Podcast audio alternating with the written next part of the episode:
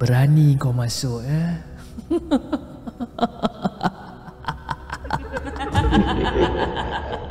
Datang satu suara perempuan yang amat menyeramkan. Tok Alang masih lagi meneruskan renjisan demi renjisan sehinggalah ketiga-tiga makhluk tu berada di tengah-tengah halaman. Pak Usop mengikori Tok Alang dari belakang. Usop, bagi aku garam lagi. Pinta Tok Alang. Pak Usop segera menghulurkan apa yang dipinta. Tanpa banyak bicara, Tok Alang menabur garam tu di sekeliling makhluk tersebut seperti mana dia menabur garam di sekeliling mereka yang lain. Kau tipu kami. Kau lepaskan kami.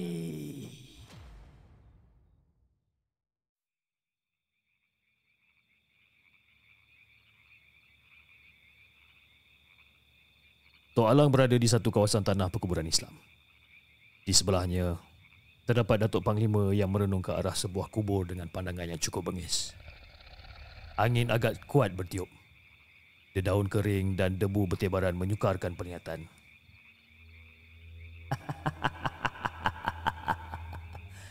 Kau datang nak ambil hak aku, ya?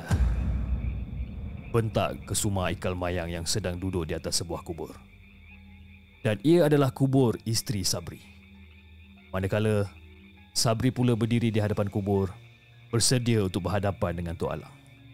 Ada sebilah golok yang dipegang erat sebagai senjata di tangan.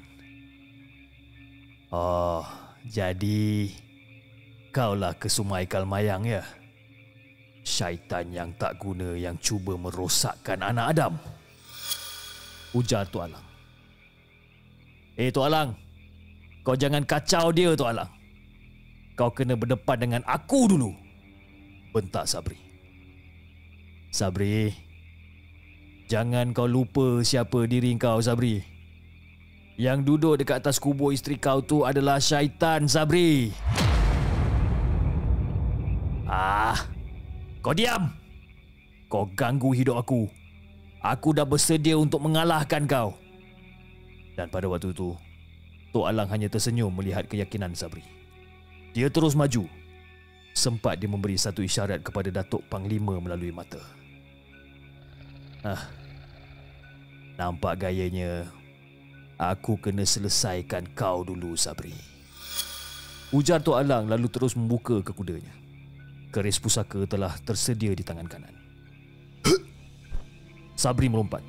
Dia melibas dan melibas. Tok Alang mengelak dengan tenang. Gerakannya sangat lembut, tiada kekerasan dalam gerak-geriknya. Sabri! Kau bukan lawan aku Sabri. Peluh aku pun tak keluar Sabri. Tempelak tu Alang. Ah kau diam! Dan Sabri terus menerus melibas dan melibas. Kesemua ikal mayang melihat dengan senyuman yang menyindir. Dirinya bangga kerana dapat memperdaya manusia Dan seketika kemudian Pak Usop, Pak Yus Haji Husin, Mak Leha dan Apai pun tiba. Mereka tidak dapat melihat Datuk Panglima yang masih berada di situ. Mereka memahati dari luar kawasan kubur. Usop, bersedia dengan kain dan juga benang Usop. Pekik tu Alang. Uh, kamu semua tunggu sini dulu ya. Kita kena bantu Alang dulu ni. Uh, jangan dekat selagi belum disuruh ya. Ujar Pak Usop. Dan mereka mengangguk faham. Pak Yus dan Mak Leha seperti tidak percaya dengan tindakan anaknya itu. Sabri yang mereka lihat bukanlah Sabri yang mereka kenal. Libasan demi libasan dari Sabri seperti tiada hentinya.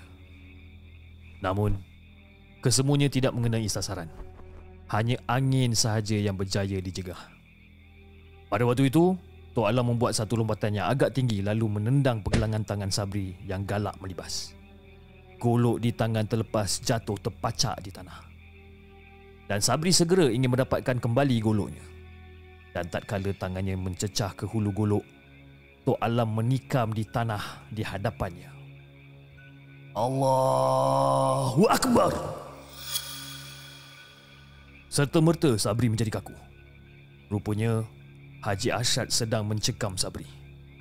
Empat jari kanannya sedang mencengkam tulang bahu dan ibu jari kanan menusuk masuk ke ketiaknya yang sedang mencapai hulu golok. Dan pergerakan Sabri terkunci. Dan Sabri mengerang kesakitan.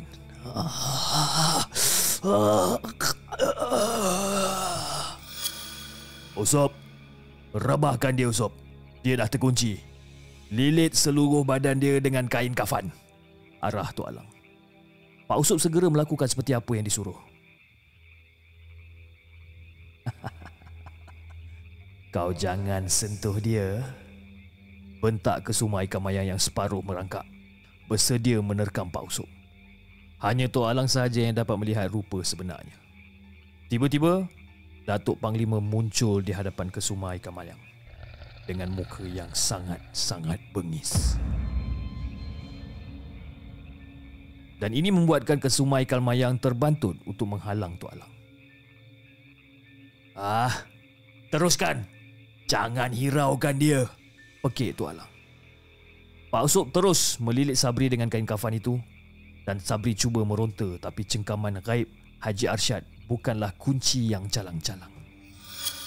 Ah, ah, lepaskan aku. Ah, lepaskan aku. Pak Usuk tidak menghiraukan bentakan Sabri. Dia terus melilit hingga seluruh tubuh Sabri habis dililit. Hanya muka dia saja yang terdedah. Dia dililit seperti mayat yang sedang dikafan. Sekarang, ikat dekat atas kepala dia. Leher dia, dada, pinggang, lutut dan juga buku lalinya dengan benang merah. Arah tu alang lagi. Tak kala Pak Usop selesai melakukan segala suruhan, Sabri kelihatan menggelitik dengan kuatnya. Cengkaman Haji Arsyad telah dilepaskan.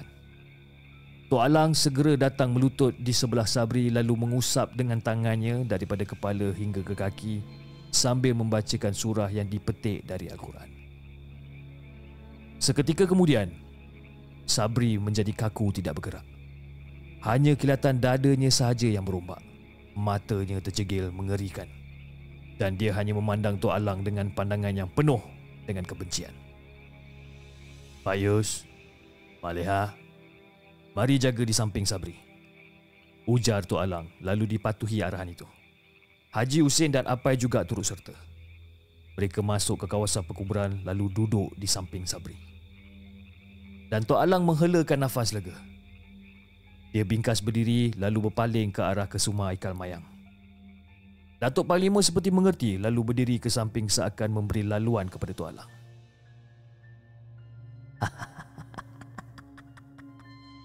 kau ingat kau dah berjaya ke? Ha? Engkau ingat engkau dah berjaya. Sekurang-kurangnya aku dapat pisahkan dia daripada engkau, jawab Tok Alang. Kau fikir masalah dia adalah aku ke? Aku yang telah membantu dia selama ni. Isteri dia yang jahat telah mengenakan minyak dagu ke atas dia. Engkau apa kau tahu? Aku tahu tentang minyak dagu tu. Aku akan bantu dia nanti. Tapi masalah yang paling utama sekarang ni adalah engkau. Bentak Tualang. Kesuma ikal mayang meliang liuk lalu merapati Tok Alang. Dia merapatkan dirinya sambil membelik muka musuhnya. Dan pada waktu itu angin masih bertiup agak kuat.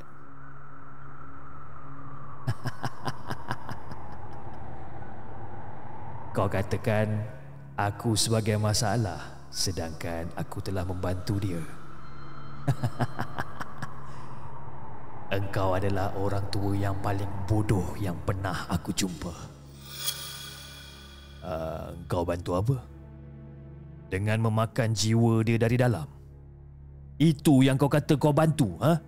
Bentak Tok Alang kembali. Itu bukan urusan aku.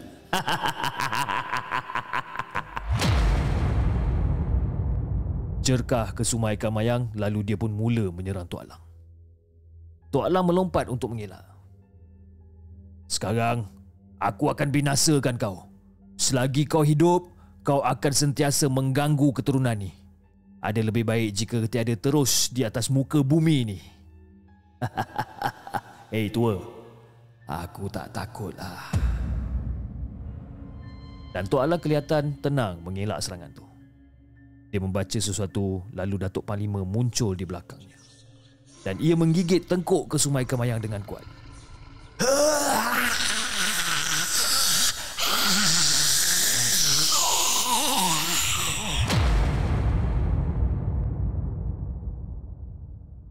Dan Tok Alam melompat sedikit ke udara lalu menepuk tanah dengan kuat. Allahu Akbar. Dan secara serta-merta, kesuma ikan melekap di atas tanah. Dia cuba meronta untuk membebaskan diri. Datuk Panglima berdiri di atas belakangnya untuk memasung pergerakan kesuma ikan mayang. Sementara Pak Yus, Mak Leha dan Haji Husin yang berada tidak jauh dari situ mula melihat wajah kesumai kalmayang yang sebelum itu sangat-sangat cantik bertukar menjadi hodoh. Maleha menutup mata dia dengan kegurunan. Hai, ha, lepaskan aku. Lepaskan aku. Usop. Usop. Garam Usop. Ujar Tok Alang. Selepas mencapai sebungkus garam dari Pak Usop, dia terus berjalan mengelilingi kesuma ikan mayang yang sedang menyarap. Mulut Tok Alang terkumat kamit membacakan ayat Quran sambil menaburkan garam tu membentuk satu bulatan. Selesai menaburkan garam, Datuk Panglima melepaskan pasungan. Kesuma ikan mayang kini bangkit. Dia cuba menerkam tapi bulatan garam yang ditabur Tok Alang bertindak sebagai pelinding. Kesuma ikal mayang terperangkap di dalam bulatan itu. Hei tua, kau lepaskan aku lah tua. Biar aku yang selesaikan kau. Dan Tok Alang hanya tersenyum.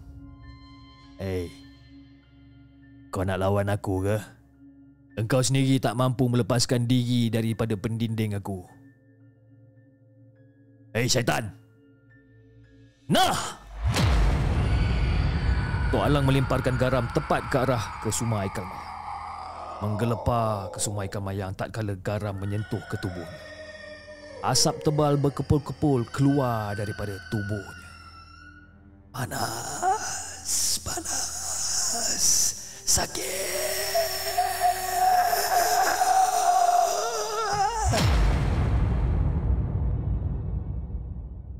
Rayuannya amat memilukan.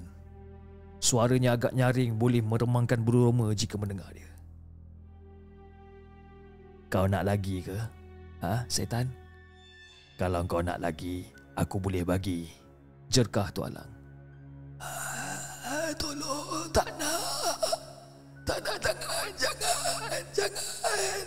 Panas, panas. Kesemua ikan mayang merayu agar Tok Alang tidak melakukan seperti itu. Hei syaitan, aku bagi kamu lagi satu peluang. Bersumpah pada aku yang kau takkan mengganggu lagi Sabri dan seluruh keturunannya. Kau berjanji dengan aku.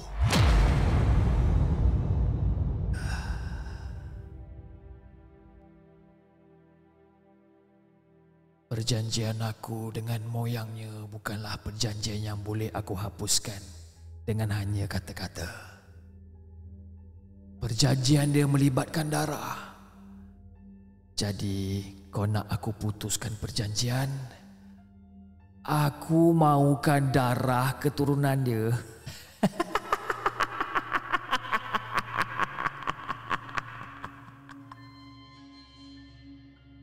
Kau rasa aku akan terpedaya dengan kata-kata kau? Kau tak berhak untuk memberi arahan. Nah! Sekali lagi, Tok Alang melemparkan garam.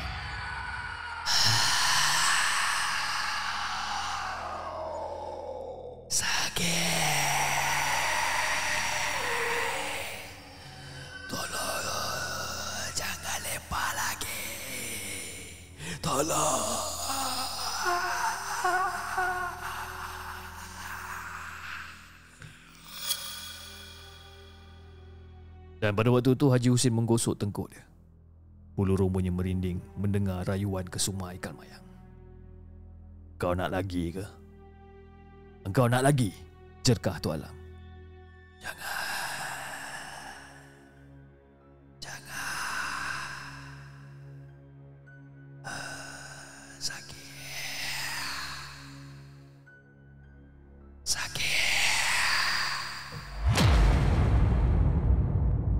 Lalu terdengarlah suara rintihan yang amat menyeramkan. Kalau kau nak aku lepaskan dia, aku perlukan darah dari keturunan dia. Kalau tak ada, tak boleh. Ha ha ha. Tok Alam mengerut dahinya. Angin di kepala naik memuncak. Hei kau ni.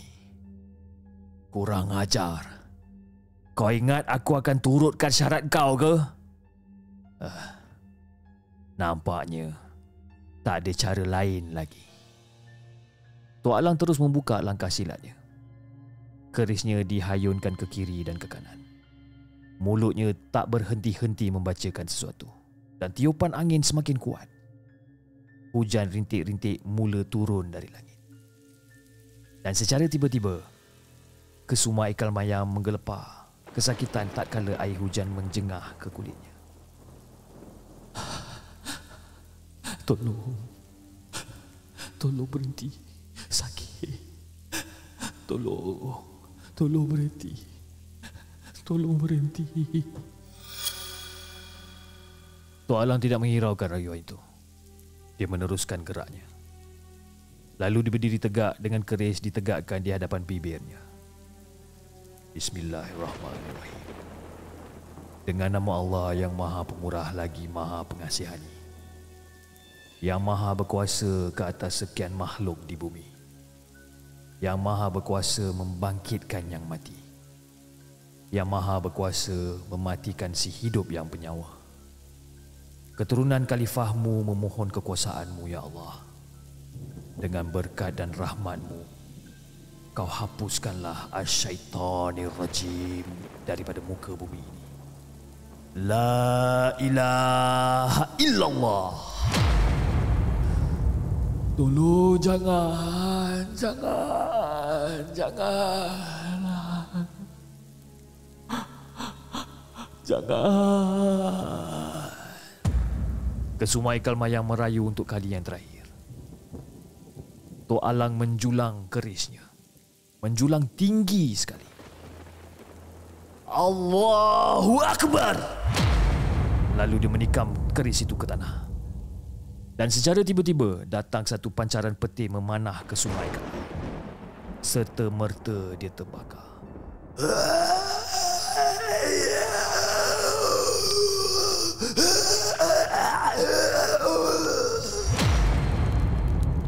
Dia menggelupur kesakitan.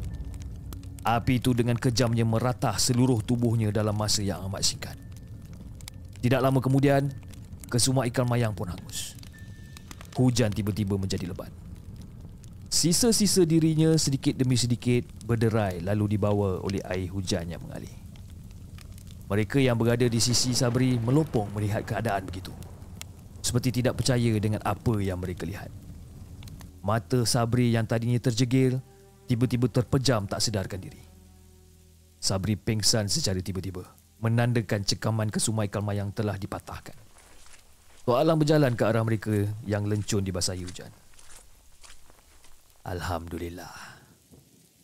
Sabri telah dilepaskan daripada cengkaman syaitan tu tadi.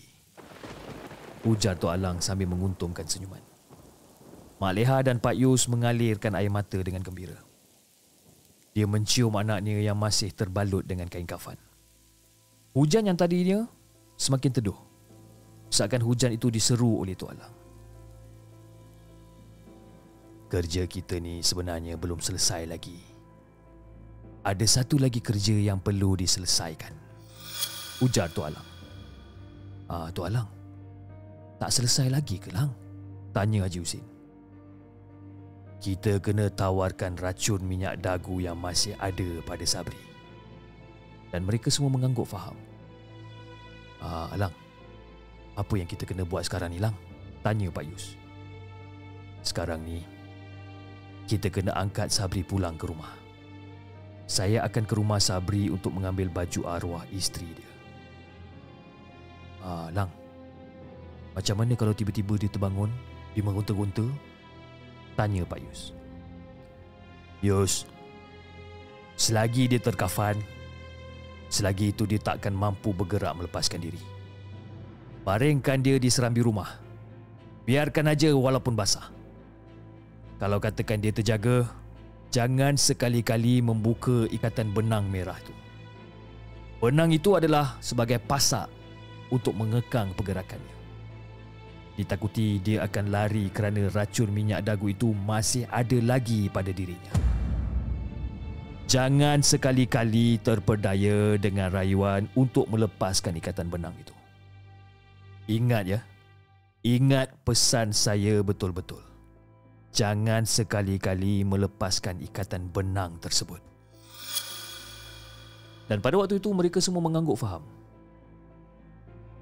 Mak Leha, Bolehkah kita percaya yang Mak Leha tidak akan lembut hati untuk membuka ikatan benang tu? Tanya Tok Alang. Dan pada waktu itu Mak Leha hanya menunduk. Dia tahu jiwa dia tidak kuat jika membabitkan anaknya. Alang, Alang jangan risau Lang. Kita akan pastikan Mak Leha terus kuat sebelum Alang tiba. Ujar Pak Yus melafazkan janji. Tok Alang mengangguk faham. Satu lagi. Uh, Haji Hussein Boleh ke Kalau bantu saya Untuk dapatkan daun bidara? Ah, Alang boleh lang. Ah, Kita tahu mana nak ambil. Ah, Tok Alang nak banyak ke?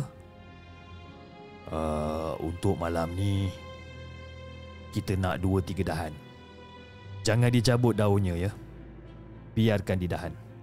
Ambil yang banyak daun. Ujar Tok Alang. Haji Hussein pada waktu itu mengangguk faham dia terus bingkas bangun untuk mendapatkan seperti apa yang diminta. Ah, yang lain dah boleh beransur. Saya nak ke rumah Sabri. Kita tunggu di rumah. Dan mereka berempat terus mengangkat Sabri untuk dibawa pulang. Tok Alang pula terus berlalu ke arah rumah Sabri.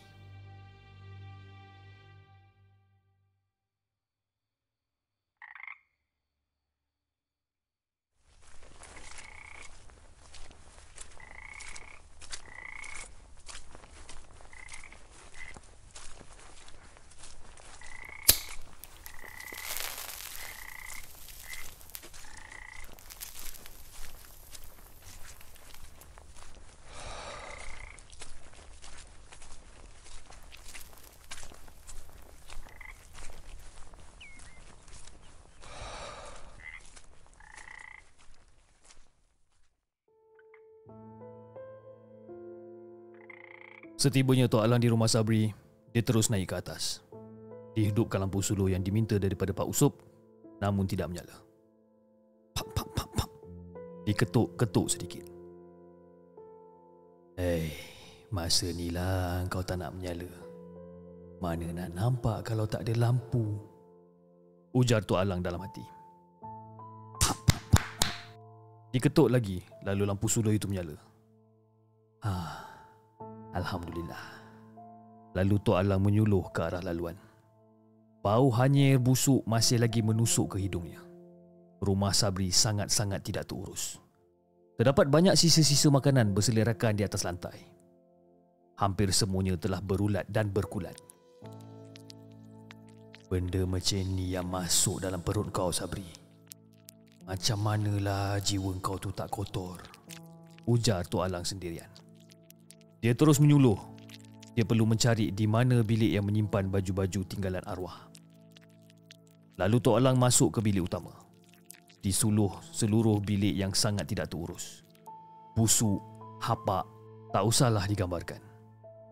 Ia seperti berada di tapak pelupusan sampah. Dan pada waktu itu, mata Tok Alang tertancap ke arah sebuah gerobok lama. Uh, Mungkin itu tempat Sabri simpan baju-baju arwah agaknya. Tok Alang menarik pintu gerobok. Satu bau yang sangat busuk menerpa seperti angin yang membuatkan Tok Alang ingin terbatu. Dia terus menyuluh ke arah gerobok. Astaghfirullahalazim. Terdapat rangka manusia yang didirikan di dalam gerobok itu. Rangka manusia itu tegak berdiri. Masih ada sedikit rambut yang masih melekat di kepala. Dan ianya juga masih lengkap berpakaian. Eh, takkanlah ini mayat isteri dia pula? Kalau katakanlah betul ini mayat isteri dia, bermakna kubur tu kosong. Sabri, Sabri. Apa yang kau dah buat ni Sabri?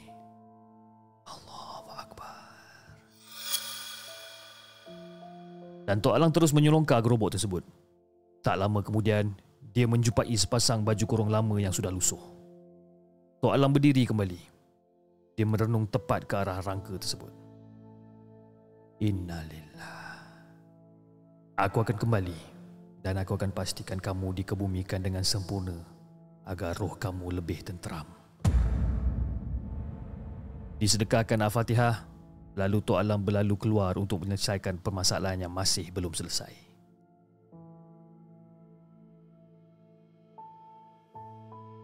Sayang, sayang, sayang, tolong abang sayang. Sabri telah sedarkan diri. Air mata dia mengalir keluar dengan lajunya.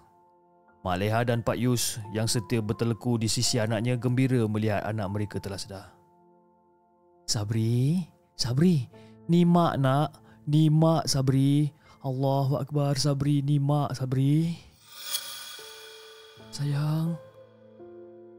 Sayang. Sayang. Mengucap Sabri. Mengucap. Ana dah lama meninggal. Kamu sendiri yang mengemumikan arwah. Ingat Tuhan nak. Ingat Tuhan. Pujuk Pak Yus. Dan secara tiba-tiba muka Sabri berubah. Dia tersenyum melihat Mak Leha. Mak. Mak. Lepaskan Sabri boleh tak Mak? Ana panggil Sabri tu. Dia nak minta tolong urutkan bahu dia Mak. Kesian Ana Mak. Boleh tak Mak? Mak boleh tak? Dan pada waktu itu Mak Leha hanya menunduk. Dia tak mampu merenung ke wajah anaknya. Air mata menitis dengan laju. Mak! Mak buka lah Mak!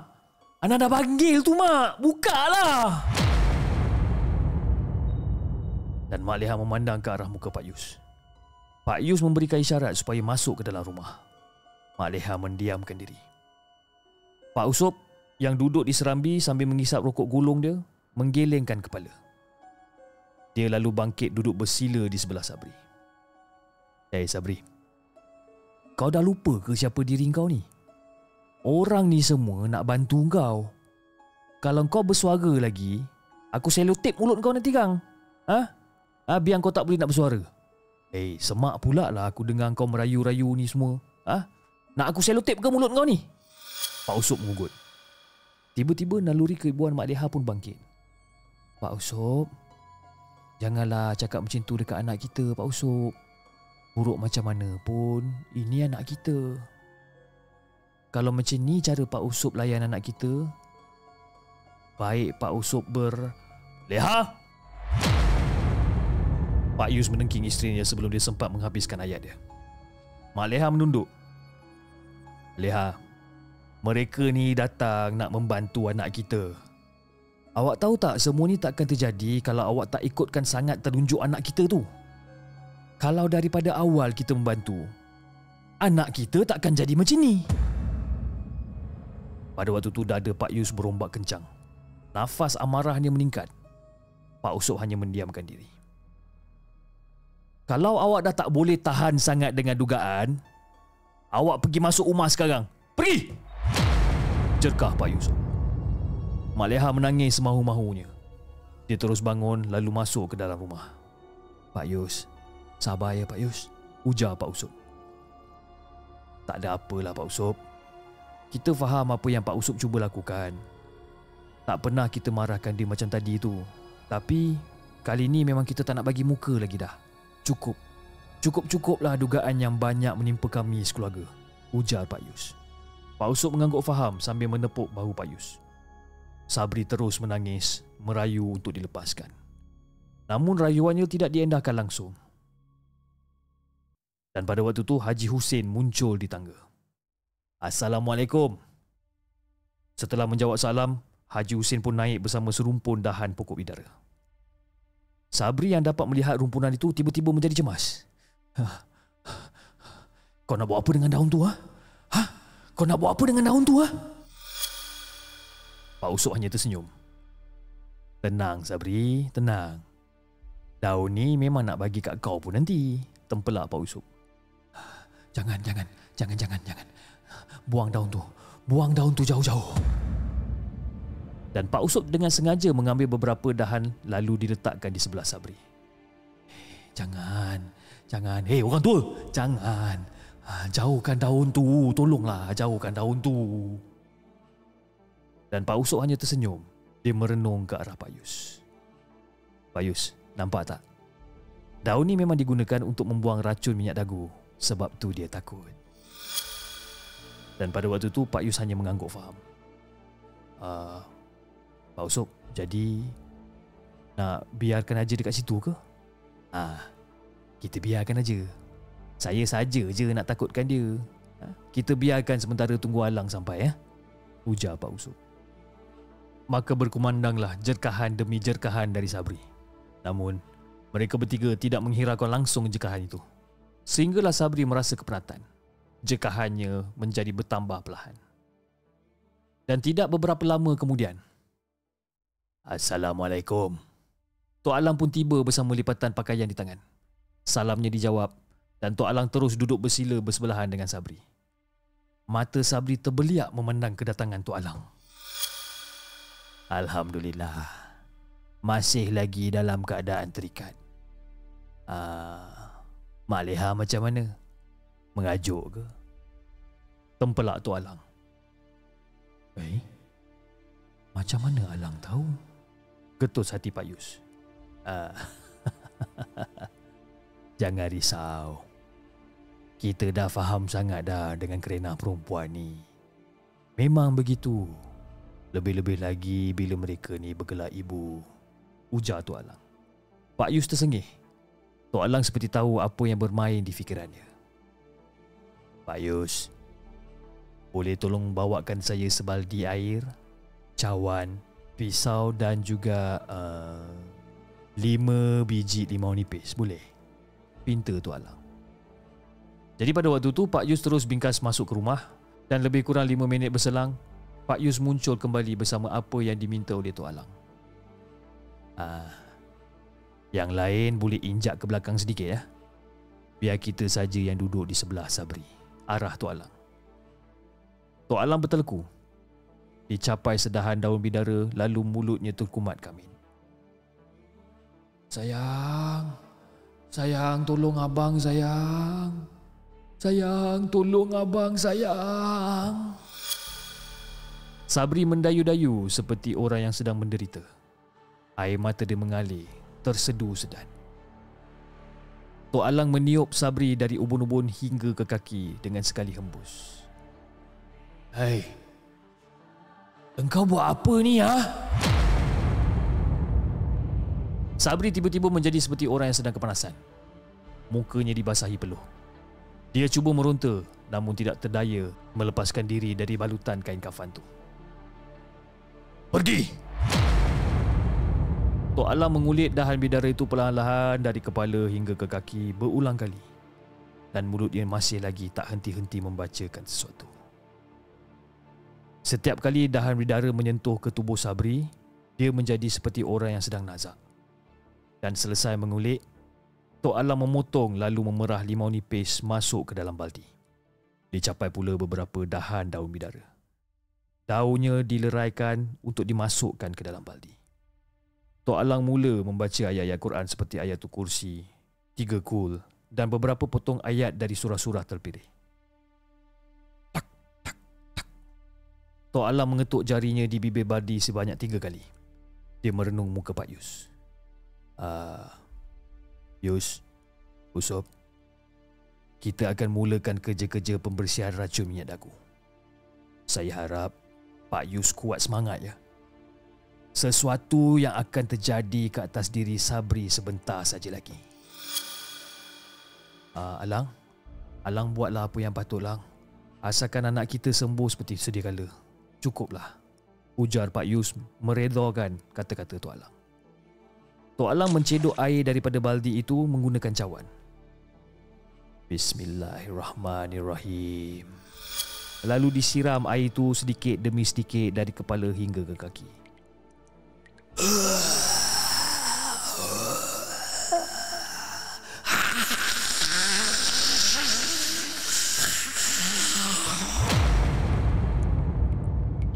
Sabri mengerang dan menggelitik dengan kuat sekali. Dang Tok Alang terus mencedok dan menyiram tanpa menghiraukan keadaan Sabri. Keluar! Jerkah Tok Alang. Mulut Sabri masih mengeluarkan buih dan badan Sabri kuat menggigil.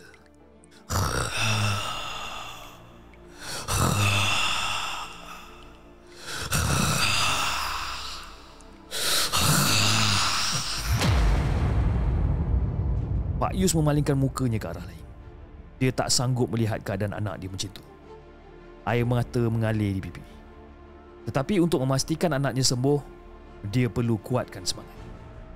Dan sedikit demi sedikit, muka Sabri berubah. Dia menjadi sangat cengkung. Dan mulutnya masih lagi mengeluarkan buih. Mata dia terbuntang. Dan lebih kurang dalam 15 kali Tok Alang menyiram. Sabri kini telah menjadi lemah longlai seperti orang yang sedang nazar dan Tok Alang pun membaca sesuatu lalu ditiupkan ke ubun-ubun Sabri. Kelihatan Sabri lebih bertenang walaupun dalam keadaan yang sangat-sangat lemah.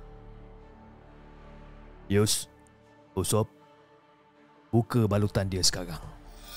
Arah Tok Alang. Jadi pada waktu itu, Pak Yus, Haji Husin dan juga Pak Usop melakukan seperti apa yang disuruh. Tatkala balutan kafan tu terlerai habis, Pak Yus sangat terkejut melihat Sabri yang sangat-sangat kurus seperti orang yang dah berbulan-bulan tak makan. Dia terduduk melihat keadaan anaknya lalu menangis teresak-esak.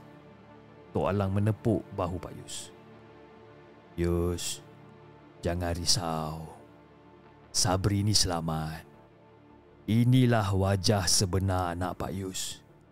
Selama ni, dia telah disuapkan dengan ilmu hitam. Tapi Alhamdulillah sekarang dia telah hampir sembuh, ujar Tok Alang. Muka Pak Yus berubah. Ah, Alang, hampir sembuh. Dudukkan dia. Jadi setelah didudukkan, Tok Alang menyuakan secawan air daripada baldi itu untuk diminum oleh Sabri. Walaupun masih lemah, dia mampu untuk meneguk air itu.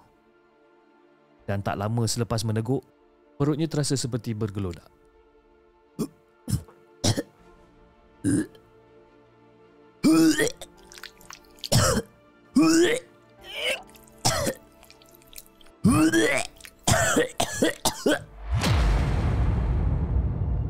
Sabri membongkok lalu memuntahkan cecair hitam yang amat busuk dan hanyir. Pak Yus dan Haji Husin terpaksa menutup hidung. Bau yang amat hanyir itu lebih busuk dari sebukit bangkai. Pada waktu itu Sabri mencungap-cungap dengan lebihan lendir, masih lagi mengalir keluar dari mulutnya. Dalam keadaan yang amat lemah, dia memandang ke kiri dan ke kanan. Dia memandang ke arah Pak Yus. Ayah. Ayah. Belum habis ayat yang keluar dari bunutnya, Sabri terus terjelupuk pengsan. Dia rebah ke sisi. Tok Alang masih lagi berteleku menguntumkan senyuman. Dia memandang ke arah Haji Husin, Pak Yus dan juga Pak Usop. Alhamdulillah. Allah perkenankan usaha kita.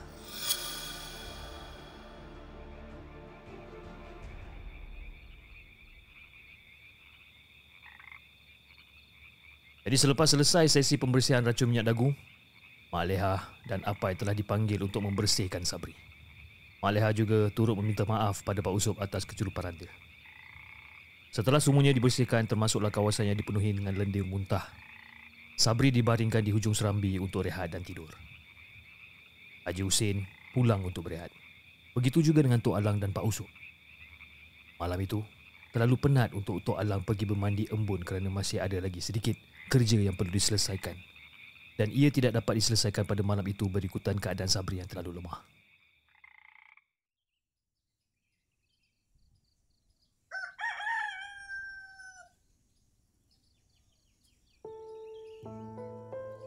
Keesokan harinya, pada waktu pagi sekitar pukul 11, Tok Alang, Pak Usop, Pak Yus dan Haji Husin yang baru tiba sedang duduk di serambi. Di hadapan Tok Alang, terdapat lipatan baju kurung kepunyaan isteri Sabri. Pak Yus, tolong panggilkan Mak dan Apai. Bawa Sabri sekali ke sini. Anak-anak Pak Yus yang lain tak ada dekat sini kan? Tanya Tok Alang. Ah, ya lang. Yang lain duduk jauh juga. Mereka tinggal bersama suami. Jawab Pak Yus. Baiklah, tak mengapa. Mohon Pak Yus panggil mereka berdua. Itu pun dah cukup memadai dah. Ujar tu Alang. Ah, Alang, sejak daripada pagi tadi, kita suka benar dengan perubahan Sabri ni tau. Ish, memang suka sangat-sangat lah. Ujar Pak Yus kegirangan. Tok Alang dan Pak Usop turut tersenyum. Itu petanda yang sangat-sangat baik. Uh, Yus, satu lagi. Tolong minta Sabri berwuduk ya. Pak Yus mengangguk lalu bingkas bangun masuk ke dalam rumah. Sementara menunggu kedatangan Sabri, Tok Alang membaca sesuatu lalu ditiup kelipatan baju kurung yang diambil dari rumah Sabri. Ah, Haji. Sekejap lagi kita nak uji Sabri kita nak pastikan yang dia benar-benar bebas dari racun. Jelas Tok Alang untuk memberi penerangan. Dan pada waktu itu Haji Husin memandang sekeliling. Oh ya. Bukan semalam Sabri tidur di sini? Tanya Haji Husin. Ah dah, kita dah kejutkan dia awal pagi tadi untuk solat subuh berjemaah. Tapi alhamdulillah lah, walaupun masih lemah, dia masih lagi ingat cara bersolat. Lepas tu kita minta juga Mak Leha untuk suapkan dia makan dan juga berehat dekat dalam rumah. Huh, banyak betul dia makan kau tahu tak? Ini rasanya tengah makan lagi kat dalam tu. Jelas Pak Usuk. Haji Husin pada ketika itu hanya tersenyum. Ah, Alhamdulillah. Uh, bukan ke ini petanda yang baik? Tak begitu, Alang? Benar. Tapi racun minyak dagu bukanlah sebagai racun. Ia diambil dari tulang dagu mayat gadis yang mati dibunuh selepas dirogol. Berkemungkinan, ia masih ada lagi dekat dalam tubuh Sabri. Kita kena pastikan betul-betul bersih. Dan pada waktu tu Haji Husin membeliakkan biji mata dia. Ash, na'uzbillah. Alang, Alang nampaknya tahu sangat ni tentang minyak dagu ni. Alang ceritalah lagi Lang ha? Asal usul minyak dagu ni Kalau katakan Alang tak keberatan Boleh tak kalau Alang ceritakan lagi Pinta Haji Husin Tok Alang pada waktu tu Terdiam seketika Sebenarnya Sin Minyak dagu ni berasal daripada Thailand Dan ianya dihasilkan oleh bomoh-bomoh siam yang kita tahu Dan banyak memuja syaitan dan juga jin dan minyak ni pula memang sangat berat pembawakannya ni. Dan ia akan terikat pada tuan dia walaupun tuannya dah mati. Sebenarnya Zain, macam mana untuk dapatkan minyak dagu ni? Ha, macam ini cara dia. Pada hari pertama mayat dikebumikan, kita perlu digali dulu lalu dilayurkan api dekat dagu dan tadah titisan minyak yang terbit dari situ. Dan minyak ini dapat dikembangkan menjadi beberapa botol. Dan ia mesti ditapakan untuk satu tempoh yang tertentu. Dan sesudah itu, minyak itu boleh diwafak atas nama tuan pemunya dia. Jelas tu Alang. Dan mereka mengangguk faham. Ah, Alang, boleh ke kalau kita berniat baik Kononnya nak mendapatkan jodoh ke ha? Untuk memiliki minyak dagu ni Boleh ke lang?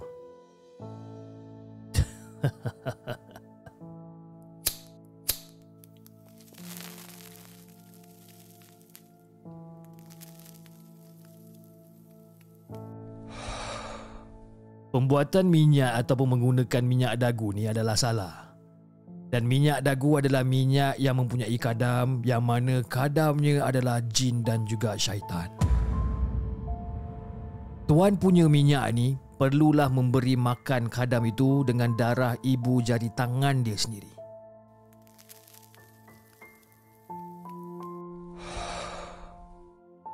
Dan syarat ini amat berat dan tidak boleh dilanggar.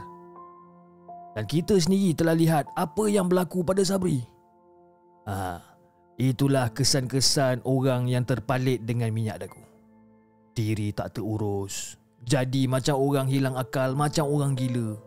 Ha? Hingga sanggup buat apa saja untuk membangkitkan kembali isteri dia.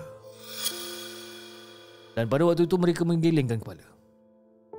Ha, Lang, macam mana pula keadaan isteri dia dekat dalam kubur tu lang? Allah Akbar. Kata Haji Husin sambil menggosok dahi dia. Wah Haji, macam berminat nak cari je Ji. Nak tambah cawangan lagi ke Ji? Usik Pak Usup. Dan usikan Pak Usup disambut dengan tawaan mereka bertiga. Tapi Ji, boleh ke Haji tolong hubungi pegawai polis untuk datang ke sini? Ada lagi satu masalah yang kita perlu selesaikan dan kita perlu selesaikan dengan cara rahsia ataupun atas budi bicara polis tu. Boleh ke tu Haji? Tanya tu Alang. Pak Usuk pun merasa pelik pada waktu tu. Ah, uh, Alang, apa masalahnya Alang? Tanya Pak Usuk. Ah, kita tunggu polis datang nanti. Ah, sekejap lagi kita cerita. Ah, boleh Lang, boleh. Ah, kita panggil Sarjan Hanif untuk kemari. Tapi lang perlu ke kita bagi tahu yang perkara ni rahsia? Tanya Haji Husin. Dan Tok Alang pada waktu itu menganggukkan kepala dia. Ah, Sin. Minta dia datang seorang aja ya, tak perlu bawa orang lain. Dan Haji Husin mengangguk faham lalu terus mendal telefon bimbit dia untuk menelpon balai polis berdekatan. Dan tidak beberapa lama kemudian, Pak Yus muncul di muka pintu dengan Sabri yang dipapah bersama Apai. Mak Leha juga ada bersama. Dan Tok Alam memberi isyarat supaya Sabri didudukkan di hadapan dia.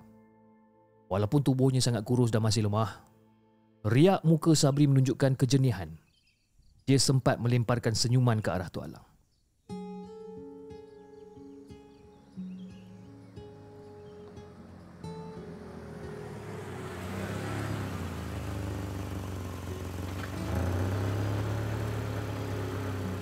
Lalu muncul kereta peronda masuk ke pekarangan rumah Pak Yus dan seorang polis lelaki separuh umur berbakat sarjan keluar lalu berjalan menuju ke Serambi.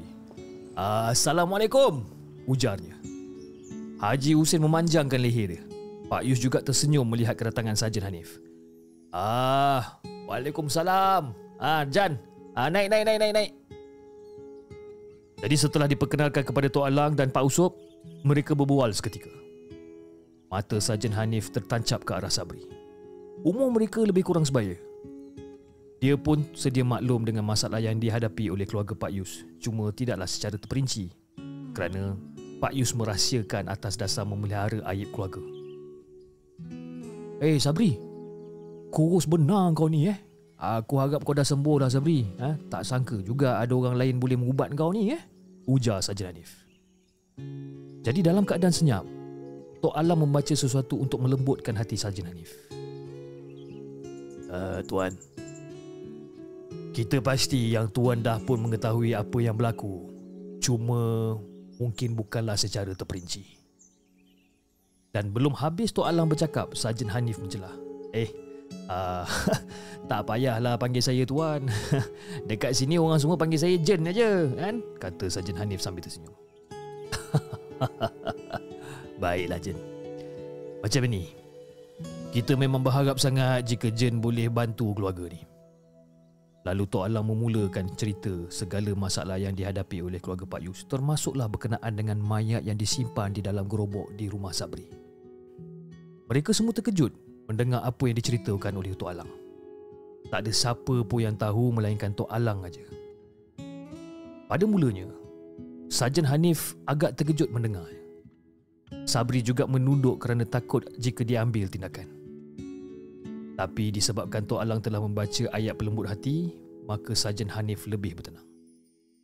Ah, macam itulah cerita dia, Jen. Tapi sebelum Jen mengambil sebarang keputusan, izinkan kita untuk menguji Sabri agar dia betul-betul bebas daripada racun minyak dagu ni. Dan pada waktu itu, Sajan Hanif hanya mengangguk tanda setuju. Sabri, kau duduk tegak dekat depan aku sekarang. Dan sekarang aku nak kau cium baju ni. Kata Tok Alang sambil menghulurkan baju kurung arwah isteri dia. Dan Sabri terus merapatkan hidung ke kain yang masih ada di tangan Tok Alang. Dan tiba-tiba dia memaling ke arah lain lalu terbatuk.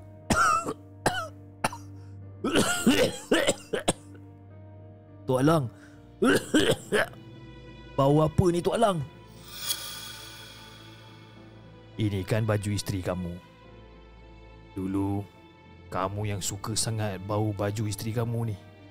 Kata Tok Alang sambil tersenyum. Muka Sabri berkerut. Ish, Tok Alang. Busuklah Tok Alang baju ni. Dan Tok Alang tersenyum sambil meletakkan kembali baju tu. Dia merenung kepada muka Sabri. Sabri, kamu ni sebenarnya telah diikat oleh himu hitam. Tapi adakah kamu sedar dengan apa yang kamu lakukan sebenarnya tak? Tanya Tok Alang. Ya Tok. Saya sedar tapi saya seolah-olah macam tak boleh nak kawal diri saya lah Tok. Jiwa saya hanya teringat pada arwah saja. Mana-mana saya pergi, saya pasti akan ternampak kelibat isteri saya. Jadi, kamu pasti tahu kan tentang rangka manusia yang ada dekat dalam gerobok kamu tu? Rangka siapa tu Sabri? Kamu kena bagi tahu pada sarjan. Ujar tu Alang. Dan pada waktu tu Sabri tunduk seketika. Dia berasa amat gemetar. Sabri, jangan takut Sabri. Pujuk Pak Usuk. Uh, mm, uh, ma, ma, mayat isteri saya. Ujar Sabri terketah-ketah. Sajan Hanif menganggukkan kepalanya. Dia merenung semua yang berada di situ. Dan dia menghelakan nafas yang panjang. Sabri, kau pandang muka ayah kau. Ha? Kau pandang muka ayah kau, muka mak kau, muka anak kau. Mereka ni dah bersusah payah mencari orang untuk mengubati kau ni. Ha? Kalau ikutkan hati aku Sabri, aku nak tangkap kau ni. Tapi disebabkan perkara ni di luar kawalan aku, aku rasa aku boleh tutup mata tentang perkara ni.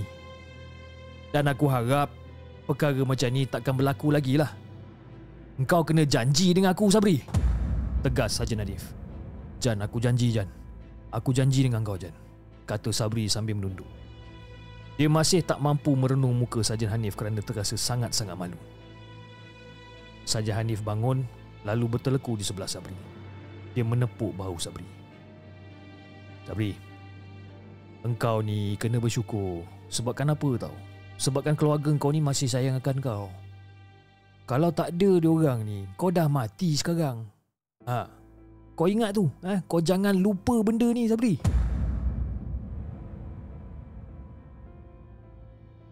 Ah, Pak Yus, Maleha, um, saya anggapkan semua ni tak pernah terjadi lah. Saya beri peluang satu hari untuk dikebumikan mayat tu kembali.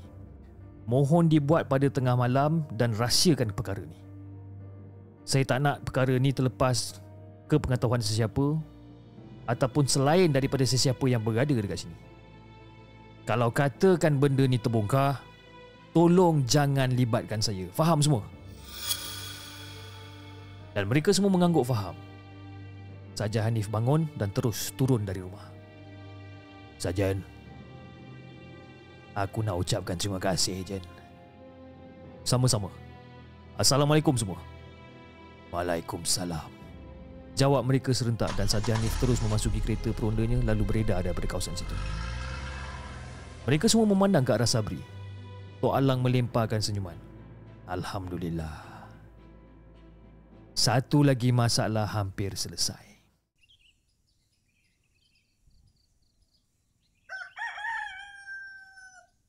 Dua hari berselang, pada waktu pagi di hadapan rumah Pak Yus, Tok Alang dan Pak Usop telah bersedia untuk pulang. Ada sebuah teksi sedang menunggu tak jauh dari situ. Dan teksi itu adalah teksi sidik yang menghantar mereka tempoh hari. Mayat isteri Sabri telah selesai disempurnakan pada malam hari Sarjan Hanif datang ke rumah. Semuanya berjalan dengan lancar tanpa sebarang masalah. Haji Hussein juga membantu untuk menyelesaikan masalah tersebut. Tiada kenduri tahlil yang diadakan. Hanya sekadar mereka yang ada saja yang melakukan tahlil sebagai cara untuk merahsiakan perkara tersebut. Alang, saya tak tahulah macam mana nak cakap dengan Alang. Terima kasih sangat-sangat, Alang. Terima kasih sangat-sangat. Ujar Pak Yus lalu menghulurkan sekeping sampul surat. Dimasukkan sampul surat tu ke dalam poket tu Alang. Dan Tok Alang menepis. Eh, Alang. Terimalah, Alang. Anggapkan ini sebagai satu hadiah, Alang. Uh, tak mengapa, Yus. Tak mengapa. Kau serahkan je pada Usup. Ha? Kita tak boleh terima duit. Itu pantang kita. Ujar Tok Alang. Habis tu Lang Kalau kau tak nak terima ni Lang Macam mana berbelanja untuk mengubah orang Macam mana Alang berbelanja untuk mengubah orang ni Lang ha?